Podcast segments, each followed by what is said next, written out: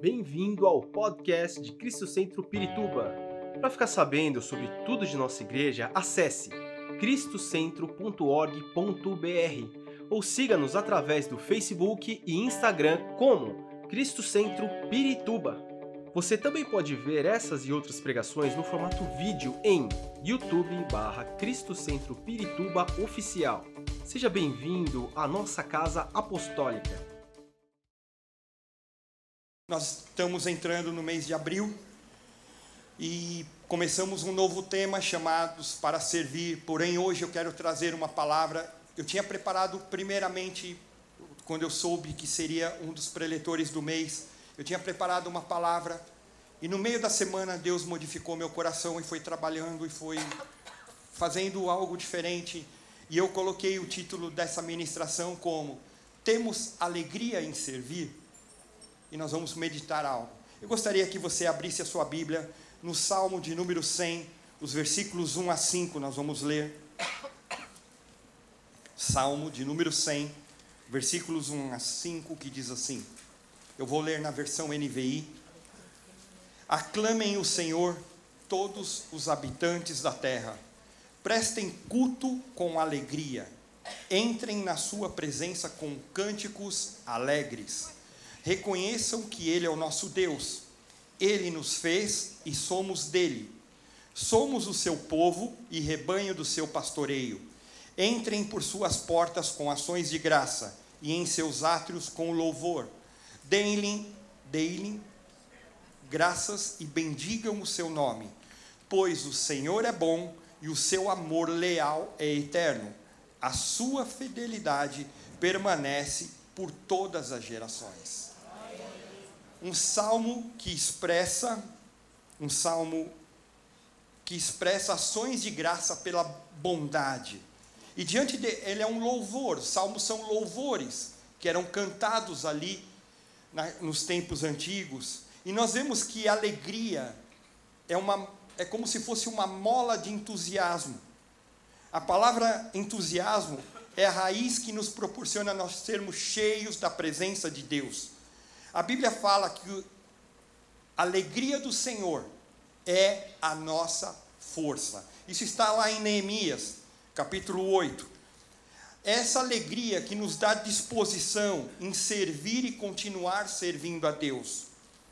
Primeira Crônicas, capítulo 16, versículo 10, diz assim: Gloriem-se no seu santo monte, alegrem-se os corações dos que buscam o Senhor. Quando eu busco a Deus, quando eu me direciono a Ele, eu tenho alegria em servi-lo e vou aprendendo mais desse Deus a cada dia na minha caminhada cristã.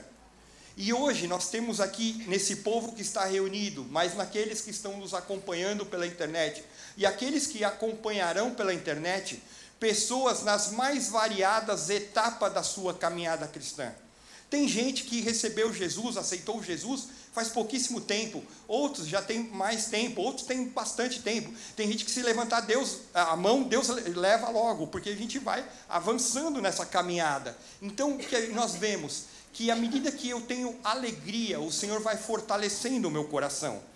Quando nós servimos a Deus sem alegria, o nosso trabalho não rende. É a mesma coisa, pensa algo. Eu quero fazer um paralelo com o seu trabalho. Seu trabalho secular, seja ele qual for. Quando você vai desanimado para o trabalho, e você tem que fazer uma atividade, parece que o dia não passa, as horas não passam, porque você está desanimado. Vou dar um exemplo, todo mundo gosta de lavar louça, não é? Que é algo bem gostoso, não é? Às vezes, vão dizer que tem uma pilha enorme de lavar louça. Se você vai desanimado, misericórdia, o prato sai meia boca ali, sai meio sujo. Então, a gente precisa trabalhar. E quando eu coloco disposição e alegria, e uma coisa que eu aprendi, eu sempre coloco louvor e falo, Senhor, fala comigo enquanto eu vou lavando a louça. E Deus vai falando e a coisa vai acontecendo. Essa palavra foi fruto de algo que eu estava lavando a louça e Deus modificando o coração. Quando nós servimos com alegria, o trabalho rende. Quando o crente, o cristão, trabalha para o Senhor com alegria, tudo fica mais fácil. As dificuldades que todos nós vamos passar, infelizmente, porque todos nós teremos o dia mau. Nem todo dia é bacana. E a gente precisa da ajuda do Senhor. E se eu tenho, nesse momento, a alegria do Senhor, as barreiras são vencidas. Existe um salmo, só que você que está anotando, Salmo 43, versículo 4, diz assim: então irei ao altar de Deus, a Deus, a fonte da minha plena alegria, com harpa te louvarei, ó Deus, meu Deus. Ou seja, quando eu vou no altar de Deus com alegria, as coisas começam a ser transformadas. Quando nós servimos a Deus com alegria, ocorre paz no nosso coração, e a gente se enche de ânimo. Quando eu me encho de ânimo, eu animo quem está no meu lado, quem trabalha comigo, a minha família. Por exemplo, hoje os jovens, na sua maior parte, vai ali na Avenida Paulista fazer evangelismo. Imagina se ele chega lá: você quer aceitar Jesus? É bacana? Qual é a graça que tem nisso? Mas quando eu me encho de ânimo e falo: olha, Jesus é bom, Ele transformou a minha vida e tem poder para transformar, você gostaria que eu orasse por você? Eu vou com ânimo, com alegria, e começa a ocorrer os milagres de Deus. Então precisamos ter alegria. Só que nas nossas vidas as tempestades vêm, sim ou não? Estamos no outono. Transformação de temperatura, hoje a temperatura já caiu um pouquinho, as folhas caem. Os dias maus podem fazer com que nós esfriemos, e gradativamente nós vamos perdendo o amor e a alegria em ser crente ou servir ao Senhor. E eu sempre gosto quando a Bíblia fala: as pequenas raposinhas botam todo o campo a perder, porque são as pequenas coisas que vão nos desanimando. E aí a gente vai diminuindo o fervor, a disposição, a gente entra numa crise de desânimo, a gente perde o interesse, perde a motivação de servir a Deus, os seus propósitos. Eu quero te dizer que tem, infelizmente, cristãos que até estão nesse momento se dedicando ao trabalho do Senhor, mas perderam a paixão. E quando eu perco a paixão de servir a Deus, eu vou fazer por obrigação, porque eu estou numa escala, porque eu preciso cumprir, porque senão os pastores vão falar: poxa, você não veio. Nada disso. Eu tenho que ter primeiro coração, disposição. Mas eu quero te dizer algo: mais do que qualquer pessoa que te olhe o que você está fazendo aqui na terra, o Senhor está vendo como está a tua vida. Então que você faça para o Senhor com alegria. Por isso que quando nós vamos ofertar, a gente vem trazer com alegria, porque eu estou retornando para o Senhor um pouquinho de tanto que Ele me dá, e eu trago alegria no coração. Como pastor, eu quero te dizer que eu tenho visto a igreja do Senhor, no geral, perdendo a essência do servir. Lembrando que a igreja não é esse templo aqui, são as pessoas. Não é a placa, são pessoas. Sabe, eu tenho visto na caminhada cristã como pastor, pessoas perdendo a capacidade de olhar nos olhos da pessoa e discernir aquilo que vai na sua alma e perceber a dor, o pesar, e muitas vezes não se importando com as vidas. E mais do que uma simples percepção, olhar naquela dor que as pessoas estão passando, estender a nossa mão, oferecer o nosso braço e falar: eu estou contigo nessa história. Isso é servir, vai além. Não por obrigação, não porque alguém está me mandando, não porque eu sou do ministério A, B ou C, não porque eu faço parte da Cristo Centro Pirituba, mas porque eu sirvo ao Senhor, em primeiro plano. E aí quando eu sirvo ao Senhor, eu entendo que a minha relação ela é dupla. Primeiro, eu tenho uma relação na vertical. Eu sirvo primeiramente a Deus. E aí eu entendo que eu também tenho uma relação na horizontal, com meus irmãos, com as vidas, com as famílias. Eu preciso entender isso, essa relação vertical e horizontal. E aí eu estendo a mão. Sabe, a Bíblia fala sobre a gente caminhar uma segunda milha com pessoas, andar com alguém que está passando por necessidade, dificuldade. Eu diria que nessa caminhada, eu tenho visto que isso ficou esquecido em algum lugar. São poucas as pessoas que trazem isso para si, essa capacidade de empatia, de amor pelas vidas. Essa igreja pós-moderna, como nós estamos vivendo, baseado em projetos, filosofias coach, planos, estratégias, Isso é bom? Talvez sim, mas numa escala de importância, isso tem tomado o lugar das pessoas. Eu tenho que me preocupar com as vidas serão salvas. Eu amo a Deus porque a gente tem uma visão de crescimento, a gente tem câmeras, tem todo aqui um aparato musical, mas quando vai para a glória, isso aqui nada sobe, são as pessoas. Então nós precisamos nos preocupar com as pessoas, nós precisamos ter esse coração.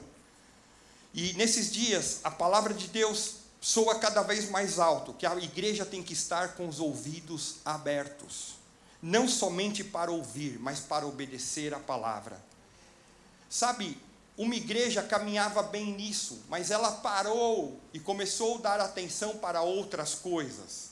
E nós não nos podemos nos tornar essa igreja, que é Éfeso. Eu quero ler com os irmãos Apocalipse, capítulo 2, versículos 4 e 5.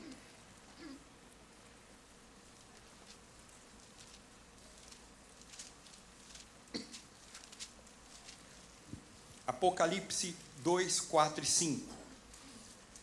Quero te dizer, Éfeso tinha serviço, tinha obras, mas tudo entrou num ritmo de rotina, rotineiro. E há uma advertência. Tenho, porém, contra ti que deixaste o primeiro amor. Lembra-te, pois, de onde caíste, arrepende-te e pratica as primeiras obras.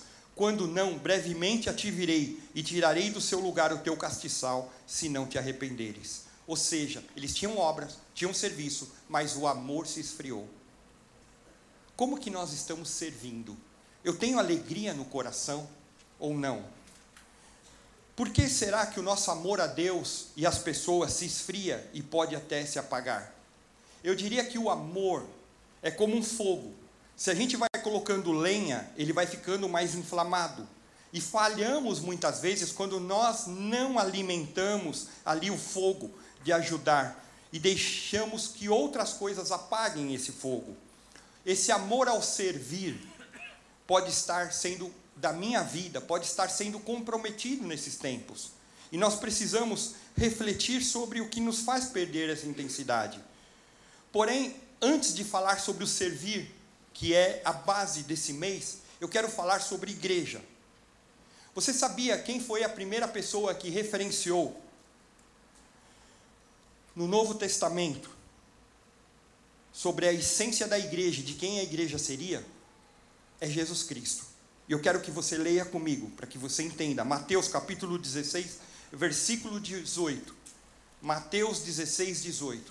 Se a igreja veio lá de trás, até os dias de hoje, chegamos nesses dias, 2023, no caso aqui, uma parte da igreja do Senhor, porque em outras localidades, povos, raças, tribos e nações, existem pessoas também que estão reunidas adorando ao único Deus, o mesmo objetivo nosso.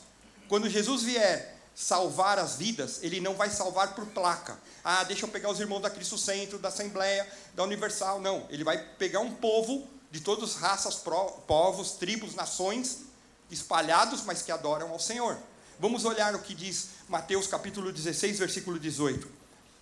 Jesus falando a Pedro: pois também eu te digo que tu és Pedro, e sobre esta pedra edificarei a igreja de quem? De Jesus. Minha igreja. Então a igreja não é do fulano de tal, do cicrano de tal, de não sei quem. A igreja é do Senhor Jesus. Do Senhor Jesus. Nós temos que entender isso. E as portas do Hades ou do inferno não poderão vencê-la, não prevalecerão. Eu quero te dizer que a igreja não é fruto de uma imaginação humana ou de uma vontade humana de exercer o domínio sobre as pessoas. A igreja é uma ideia de Deus, trazida para que nós o sigamos. A igreja, a essência da palavra igreja, ou eclésia, que é a palavra grega que traduz, ela quer dizer assembleia, reunião, e no hebraico ela fala kahal. Mas o que significa esse eclésia ou kahal? Eu posso te dizer, nada mais é do que uma reunião de pessoas chamadas e convocadas. Eu e você fomos chamados e convocados por Deus, primeiro, para ter a relação com Ele, adoração a Ele, exercer o serviço a Ele, segundo plano, ao nosso próximo. Amarás ao Senhor Deus como a ti mesmo. Vamos lá. E você vai estender isso ao teu próximo. Então, eu quero te dizer que o uso genérico da palavra eclésia na Bíblia, ela faz referência à reunião de todos os crentes, de todos os tempos, povos, tribos, nações, gente que já morreu, gente que vai morrer para frente, mas que é cristão, que segue o Senhor. É essa igreja que vai estar com o Senhor na glória. Hebreus capítulo 12, versículos 22 a 24. Hebreus 12, 22 a 24. Diz assim, uma palavra sobre o que vai acontecer ali futuramente. Vocês, porém, chegaram ao Monte Sião, a cidade do Deus vivo. Há muito chegastes ao Monte Sião, a cidade do Deus vivo. Chegaram aos milhares de milhares... Espera aí que eu me perdi aqui. Chegaste a milhares e milhares de anjos em alegre reunião. A universal assembleia e a igreja dos primogênitos, aos que estão escritos nos céus, e a Deus, o juiz de todos, e aos espíritos dos justos aperfeiçoados, e a Jesus, o mediador de uma nova aliança, e ao sangue da expressão que fala melhor do que Abel. Ou seja... estarão lá no Monte Sião, na cidade do nosso Deus, a Jerusalém Celestial, quem? Povos de todas as raças, tribos e nações, que um dia creram em Jesus Cristo como Senhor e Salvador, dedicaram a sua vida e agora estão lá com o Senhor na glória. Eu quero fazer parte desse lá na glória. Você também? Então, o primeiro passo, eu tenho que ter Jesus como Senhor e Salvador da minha vida. E se você não tem isso, e você está aqui, ou está nos vendo pela internet, eu quero te dar uma boa notícia. Deus te ama e Ele proveu Jesus para morrer no seu lugar pelos seus pecados. Se você o recebê-lo com o coração aberto e falar, Jesus, vem ser o meu Senhor e Salvador da minha vida, a sua história de vida se transforma. Eu quero dizer que é impossível um discípulo de Jesus não se comprometer com o serviço, sem desejar ser um servo. Jesus fala que Ele veio para servir. Ele nos fez livre para servir. Parece algo, uma dicotomia. Eu sou livre para servir. Mas quem serve não é escravo? Não, porque eu sirvo com alegria no meu coração. Não é um peso, é uma honra servir a Jesus Cristo. Mas como eu estava dizendo anteriormente, algumas coisas contribuem para que nós percamos essa intensidade de amar e servir. E eu quero lhe trazer algumas comuns, que você pode estar envolvido em alguma delas, mas hoje é o dia que Deus quer trazer restauração de vidas. E isso é uma reflexão muito pessoal. E para isso, eu quero te dar outra boa notícia. O Espírito Santo está aqui e Ele quer te ajudar nesse sentido. Como eu disse, são muitas coisas que podem trazer o esfriamento. A primeira delas que eu quero trazer... eu só elenquei 4, é o convívio com o pecado. Precisamos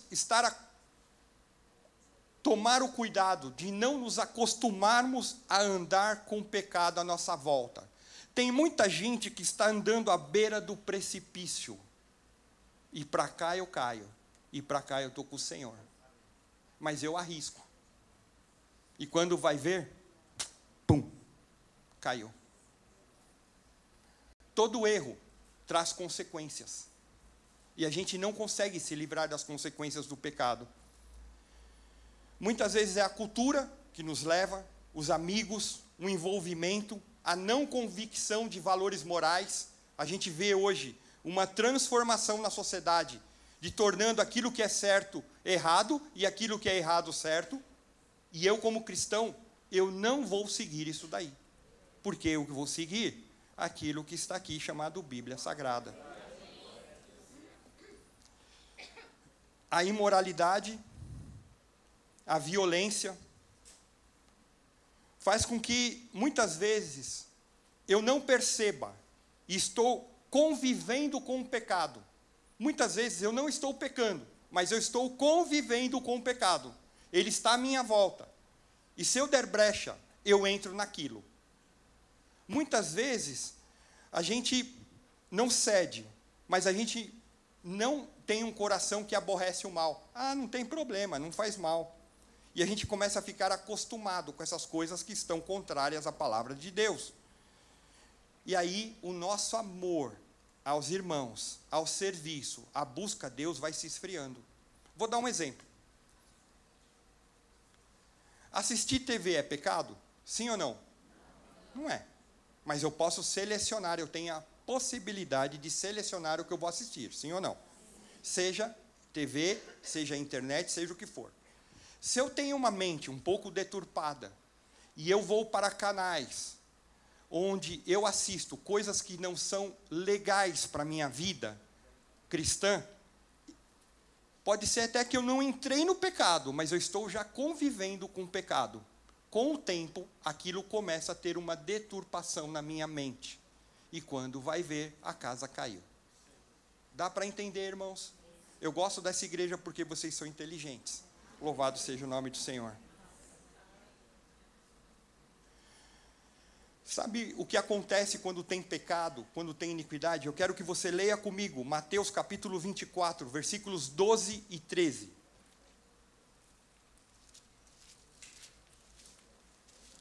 Mateus 24, 12 e 13. Eu vou ler numa outra versão, mas você está acompanhando aí a NVI. E por se multiplicar a iniquidade, ou pelo aumento da maldade, o amor de muitos esfriará. Mas aquele que perseverar até o fim, esse será salvo. Eu quero te dizer algo. Aquela pessoa que já vive no pecado, se ela não se arrepende, ela já está distante de Deus. Então, se a pessoa vive no pecado e não se arrepende, ela já está, infelizmente, afastada de Deus. Agora, Jesus mostra que a frieza gerada pelo convívio dos pecados dos outros, porque ele falou assim, e por se multiplicar a maldade, ou se multiplicar a iniquidade, não é você que está fazendo, é alguém que está fazendo isso, o amor de muitos esfriará. Por quê? Porque eu tiro os olhos de Jesus e começo a olhar pelas besteiras dos homens e das mulheres. Consegue entender isso? O meu foco, ele sai do meu relacionamento com Deus e eu começo a olhar a maldade e a iniquidade dos outros. E aí começa todo tipo de desculpa. Ah, mas fulano é assim, fulano é assado, então eu não vou na igreja. A tua fé está em fulano ou está em Deus? Você segue Jesus Cristo, ou o irmãozinho, ou a irmãzinha, etc., o pastor, o apóstolo, seja quem for. Nós seguimos a Deus. Então, tem que mudar esse foco. Quando nós esfriamos, quando a gente recebe Jesus Cristo como Senhor Salvador, a gente quer evangelizar todo mundo, quer falar de Jesus para todo mundo, quer contar para todo mundo que nós nos tornamos cristãos, mas com o tempo, essa euforia, essa determinação, vai baixando o fogo. E a gente vai diminuindo. E muitas vezes eu vou perdendo a motivação. E aí se eu tenho uma vida que eu estou perto de gente que convive com o pecado e estou ali enrolado, eu sou enredado, ou seja, eu sou colocado numa rede. E aí eu sou envolvido por pecados e iniquidades. E eu quero te dizer, se você chegou nessa manhã aqui, ou você está nos vendo pela internet, e a tua vida está enredada por causa de coisas dos outros, hoje é o dia que o Senhor quer trazer libertação. Eu quero te dizer um personagem bíblico que vivia assim. Nós não vamos ler, essa história está lá. Eu vou pular para o pessoal. Ah, deixa 2 Pedro. 2 Pedro 6 a 9, fala sobre Ló. Ló, ele era um sobrinho de Abraão. Deus tinha dado uma promessa para Abraão. Abraão, olha, farei com que você tenha uma descendência que vai ser enorme. E aí chegou o sobrinho dele, ia conviver com o tio, mas falou assim, não, eu vou pegar meus rebanhos, minhas coisas e vou para uma cidade chamada Sodoma e Gomorra. E Abraão foi para um outro lado. Só que Sodoma e Gomorra, essas cidades, elas eram dominadas pelas iniquidades, pelos pecados, pelos erros, muito do que nós estamos vendo nos dias atuais. E o Senhor traz uma libertação para Ló. O seu tio orava por ele, Abraão orava por Ló para que ele fosse salvo. 2 Pedro 2, 6 a 9 diz assim, e condenou à destruição as cidades de Sodoma e Gomorra, no caso Deus, reduzindo-as a cinza e pondo-as para exemplo aos que vivessem impiamente. E livrou o justo Ló enfadado da vida dissoluta dos homens abomináveis, porque este justo, habitando entre eles, afligia todos os dias a sua alma justa, por isso via e ouvia sobre as suas obras injustas. Versículo 9, assim sabe o Senhor livrar da tentação os piedosos e reservar os injustos para o dia do juízo, para serem castigados. Ou seja, ele estava num local que estava à beira ali do pecado, da porcariada toda, da iniquidade, mas ele falava, eu não pertenço a isso, eu não quero isso, Senhor, livre isso daí.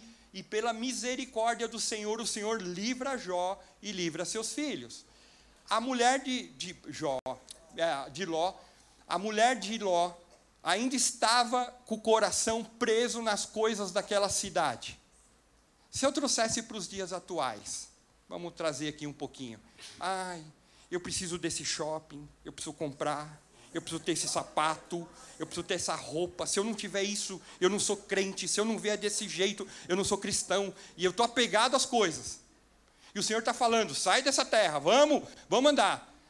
E ela, ai, meu coração está lá, as festas das minhas amigas, os meus cliques aqui do Instagram, estou bonito, vou fazer biquinho, tal. Estou apegado às coisas. E o Senhor está falando, sai dessa terra. E aí vai em Ló. Imagina Ló, tentando arrastar a mulher. A mulher, o coração dela está onde? Está lá.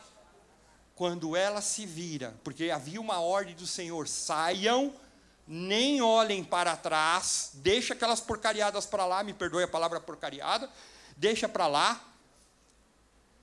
e segue para uma nova vida.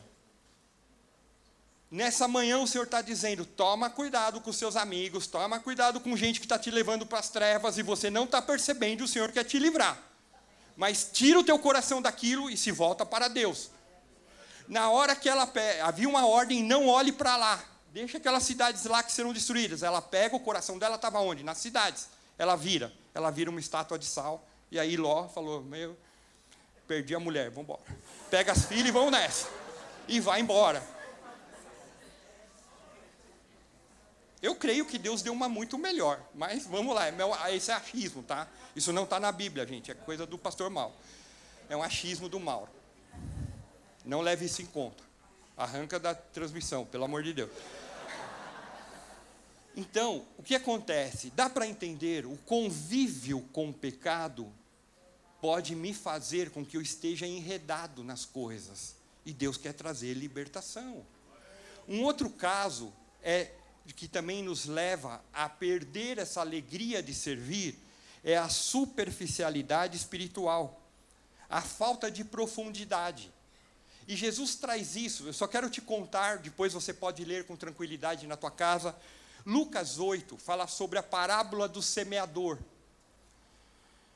Muitas vezes, quando eu estou nessa caminhada, se eu não tenho profundidade espiritual, eu começo meio a desanimar. E como pastor, como que eu recebo eu aprofundo? Você pode participar da nossa escola bíblica, que tem uma série de ensinamentos que vai te aprofundar na Bíblia, na palavra do Senhor. Você pode estar nos cultos, você pode participar dos nossos grupos de comunhão, grupos de alcance, perdão.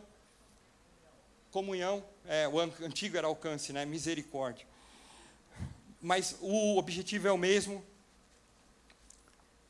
Eu preciso tomar cuidado, porque pode acontecer o que Jesus traz de ensinamento lá em Lucas 8, que ele fala assim, olha, a semente, no caso a palavra, ela cai num solo de pedras, pedregoso.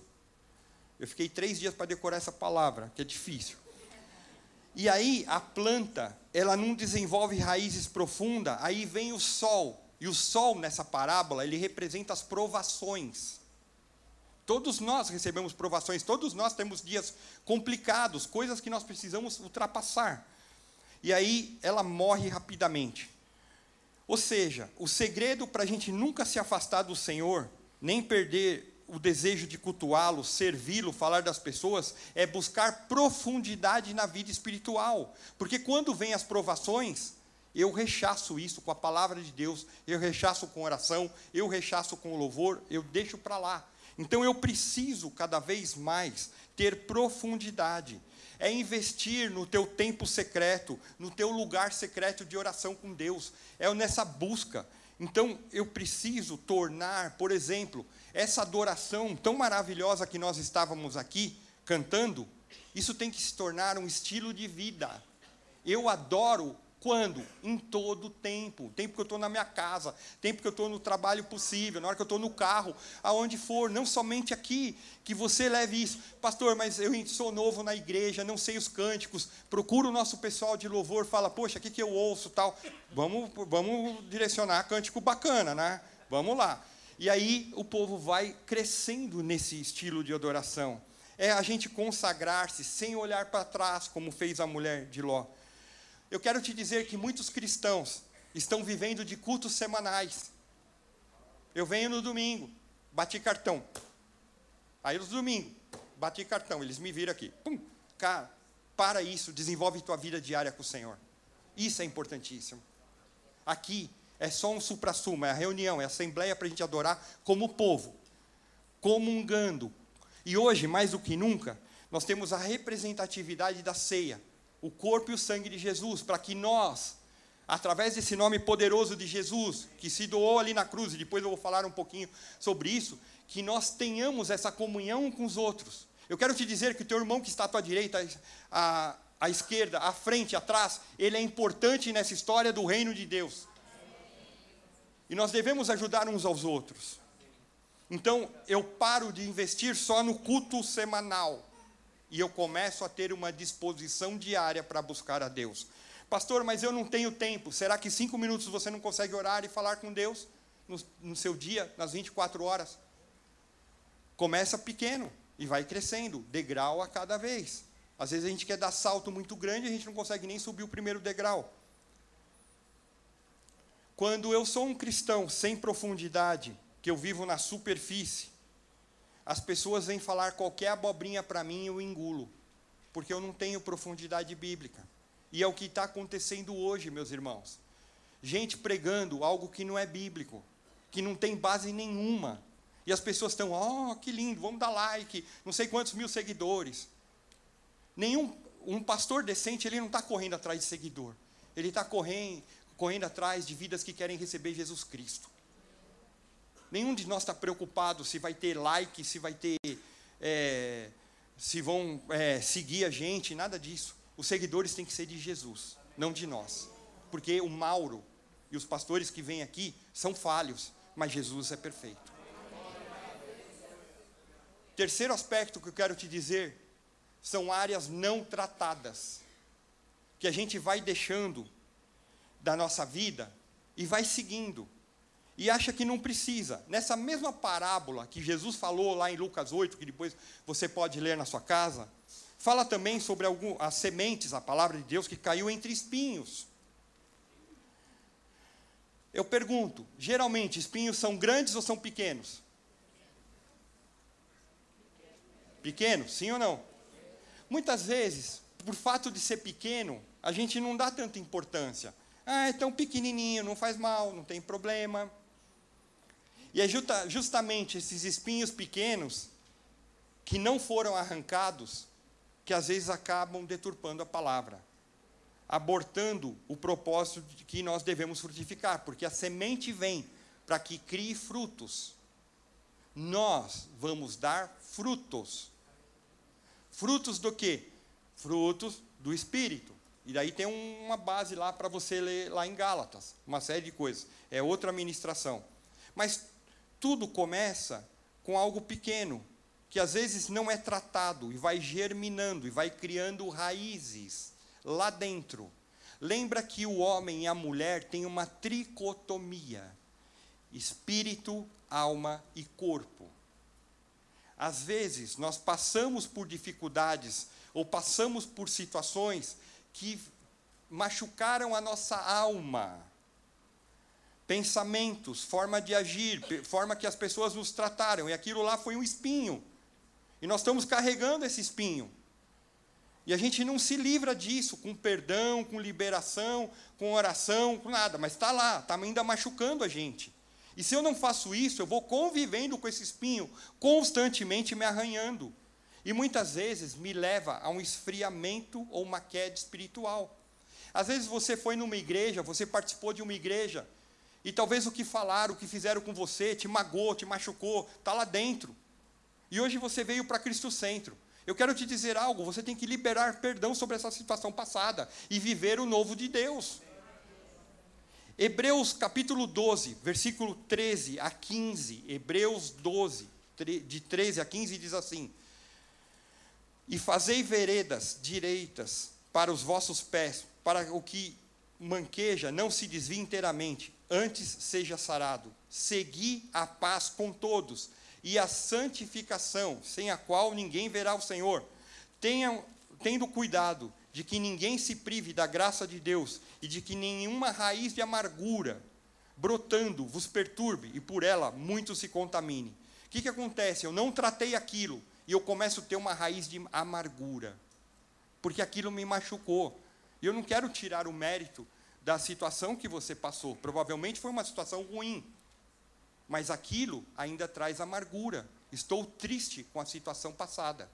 E às vezes, quando a gente está triste, a gente se torna ranheta, ranzinza, com as pessoas que estão ao nosso lado.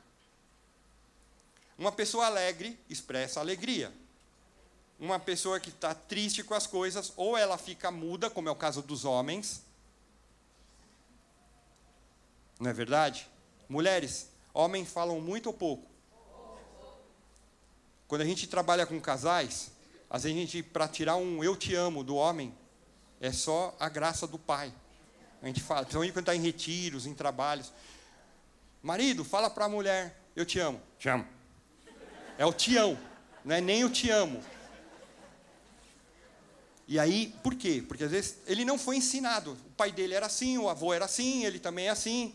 Eu sou sempre assim e tal, síndrome de Gabriela, né?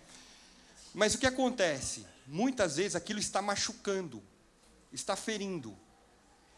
E Deus te trouxe hoje para você ouvir que você pode ser livre de tudo isso. O esfriamento, a queda, ele não acontece de imediato.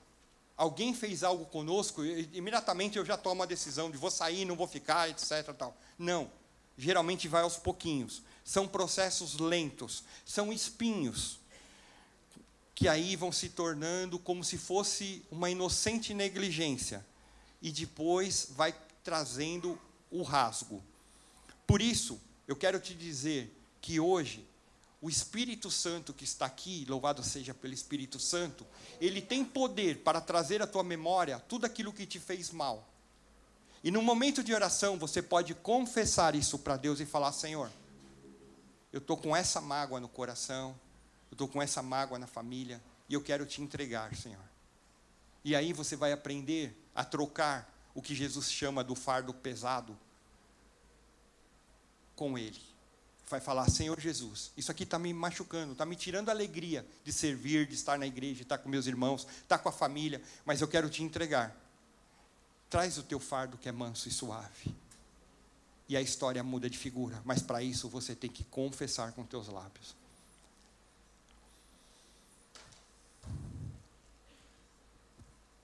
Eu quero te dizer que a nossa igreja tem um time preparado para lhe ajudar em aconselhamento, em cura e libertação. Mas a gente só ajuda quem procura ajuda. O time está preparado para te ajudar. Quando nós temos um problema físico, vamos dizer que eu tenho um problema no coração, eu tenho que ir no cardiologista. Eu moro ali na Lapa. O cardiologista nunca veio lá, bateu lá no meu prédio. Ó, fiquei sabendo que o Mauro está com um problema no coração, eu queria entrar aí para falar com ele.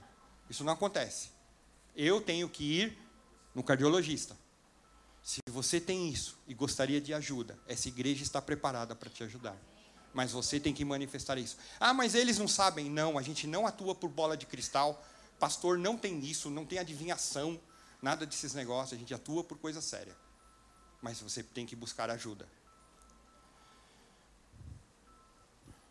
Quarto aspecto, perda do foco. Às vezes, as distrações nos afastam do servir, do buscar a Deus. Coisas até que são lícitas, mas que roubam o nosso foco. Às vezes são os trabalhos, os estudos, os negócios, os entretenimentos, os Netflix da vida e etc. E a gente vai perdendo tempo que a gente poderia estar estudando mais, aprofundando mais, conversando com alguém, ajudando uma vida. Não estou falando que se você faz tudo em equilíbrio, glória a Deus, você está no caminho certo. Mas se você tem uma vida desequilibrada, você está com problemas.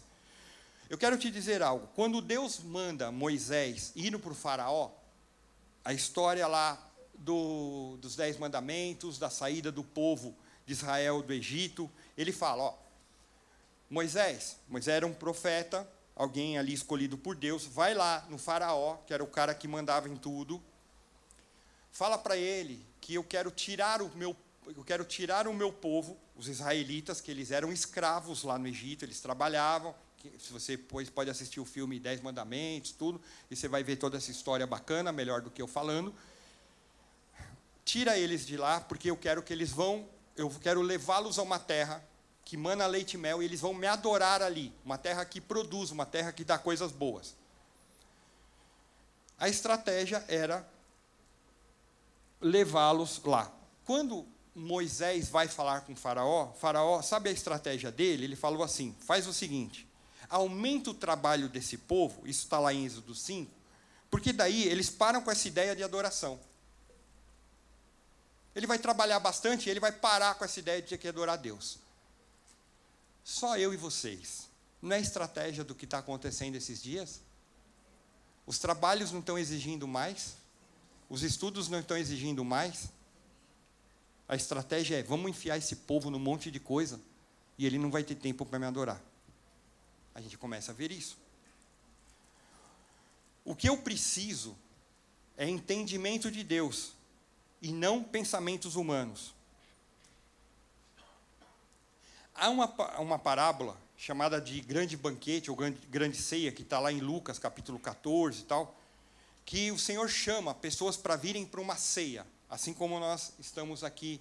E Ele chama as pessoas para virem participar. Ele está falando uma história, uma parábola, fazendo uma analogia, e as pessoas começam a não querer participar da ceia por coisas lícitas, mas que fazem com que elas não tenham essa comunhão com Deus. Um lá fala assim, olha, eu não vou porque eu adquiri uma propriedade, e eu não posso, eu vou cuidar da propriedade. É pecado adquirir uma propriedade? Não é, é lícito. Outro, eu vou melhorar minha capacidade de produção, então eu vou dar um gás aqui, não vou poder ir na ceia. É errado melhorar a capacidade de produção? Outro falou assim, olha, acabei de casar. Eu não vou na ceia porque eu acabei de casar. É errado casar? Coisas, mas que na parábola elas mostram que pode atrapalhar, naquele momento, o meu relacionamento com Deus. Até o nosso próprio serviço em si, igreja, e aqui vem para nós, e principalmente os líderes que estão aqui, ele pode se tornar uma distração, quando eu começo a entrar no ritmo de atividades. Uma vez Jesus chega na casa de Lázaro. Lázaro era um amigo pessoal, e Lázaro tinha 2 irmãs, Marta e Maria. Maria queria ouvir os ensinamentos de Jesus quando ele chegava naquela casa. Ele tinha algo bom para trazer. É como nós estamos aqui, um pastor sobe, um líder vai subir aqui, vai trazer palavra. Eu quero ouvir o que ele vai trazer da palavra para que eu me alimente dessa palavra. Mas, nessa hora, eu posso estar distraído com as coisas, que era o que acontecia na história de Marta. Marta estava ali, na cozinha. Sabe quando você vai na casa de alguém e alguém está muito preocupado? Não, espera aí, que eu tenho que limpar aqui, eu tenho que lavar essa louça, eu tenho que ajeitar isso, eu tenho que fazer aquilo, e você para, e você está atribulado de atividades e não dá atenção naquilo do Senhor. Mas isso não acontece, né? É só na minha casa. O que acontece muitas vezes? Na igreja, às vezes, a gente entra num ritmo de ativismo. E eu venho todos os dias na igreja, eu venho segunda, terça, quarta, quinta, não sei o quê, e minha família ficou largada. Está errado, você está em desequilíbrio, meu irmão.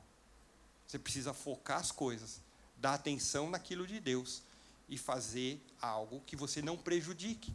Toda vez que a gente sai desse desequilíbrio, então eu perco o foco, aparentemente é bom o que nós estamos fazendo.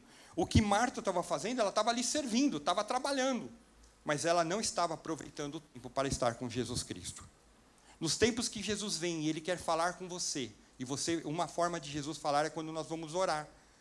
A gente dobra o nosso joelho, vai orar, e o Senhor começa a falar conosco, e para cada um Ele tem uma mensagem especial.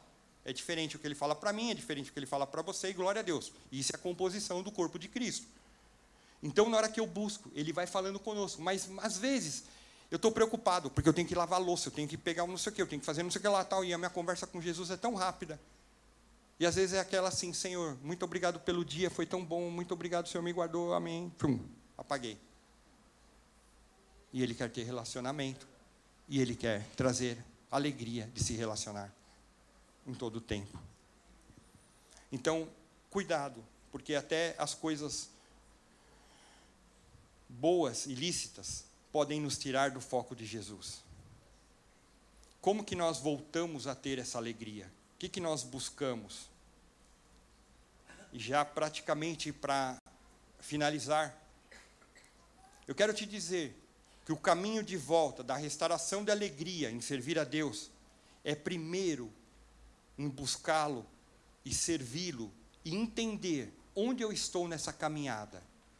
Lembra a palavra que nós lemos lá em Apocalipse, eu quero voltar a Apocalipse 2,5, que ele diz assim: lembre-se, pois, de onde caíste, arrepende-te e pratica as primeiras obras, porque quando as primeiras obras é quando a gente aceita Jesus, a gente quer evangelizar, a gente quer fazer tal, mas eu parei com aquilo, aquela chama foi se apagando, quando não brevemente a ti virei e tirarei do seu lugar o teu castiçal, se não se arrependeres. A gente precisa se arrepender. A gente precisa voltar às práticas daquilo que nós fazíamos no início quando recebemos Jesus e deixar talvez essas coisas que vieram nessa caminhada cristã nos enredando. Sabe, como era a tua alegria no início quando você estava louvando ao Senhor? Quando você recebeu Jesus? Pastor, mas como que eu sigo isso? Eu estou aqui e não tenho Jesus Cristo. Então o primeiro passo é você reconhecê-lo como Senhor e Salvador da tua vida. Você que está aqui ou você que está na tua casa. Sem Jesus não tem comunhão. Sem Jesus não tem serviço. Sem Jesus não tem nada. Sem Jesus não tem alegria. Nós cantamos isso. Eu preciso primeiro de Jesus. E a pergunta nessa manhã, a primeira pergunta que eu quero te fazer é: o que Jesus representa na tua vida? Ele é o teu Senhor, Ele é o teu Salvador. Se você entende que Ele é o teu Senhor, você vai fazer aquilo que Ele quer, e não o que nós queremos. Mas pode ser que nessa caminhada, eu fui me enredando. Senhor, não consigo sair daqui. E Ele quer te libertar nessa manhã.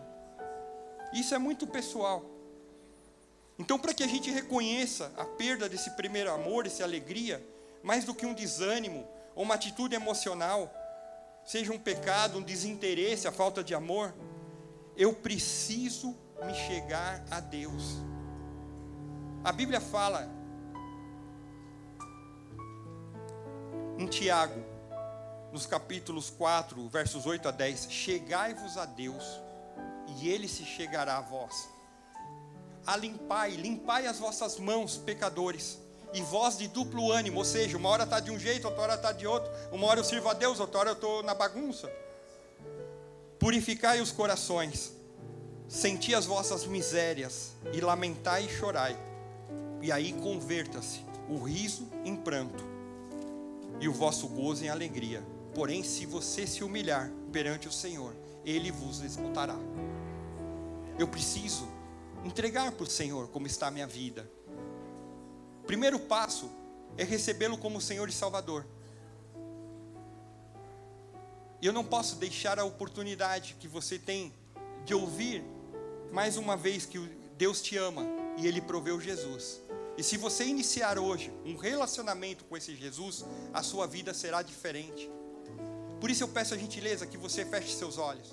Esperamos que esta mensagem tenha te inspirado e sido uma resposta de Deus para a sua vida.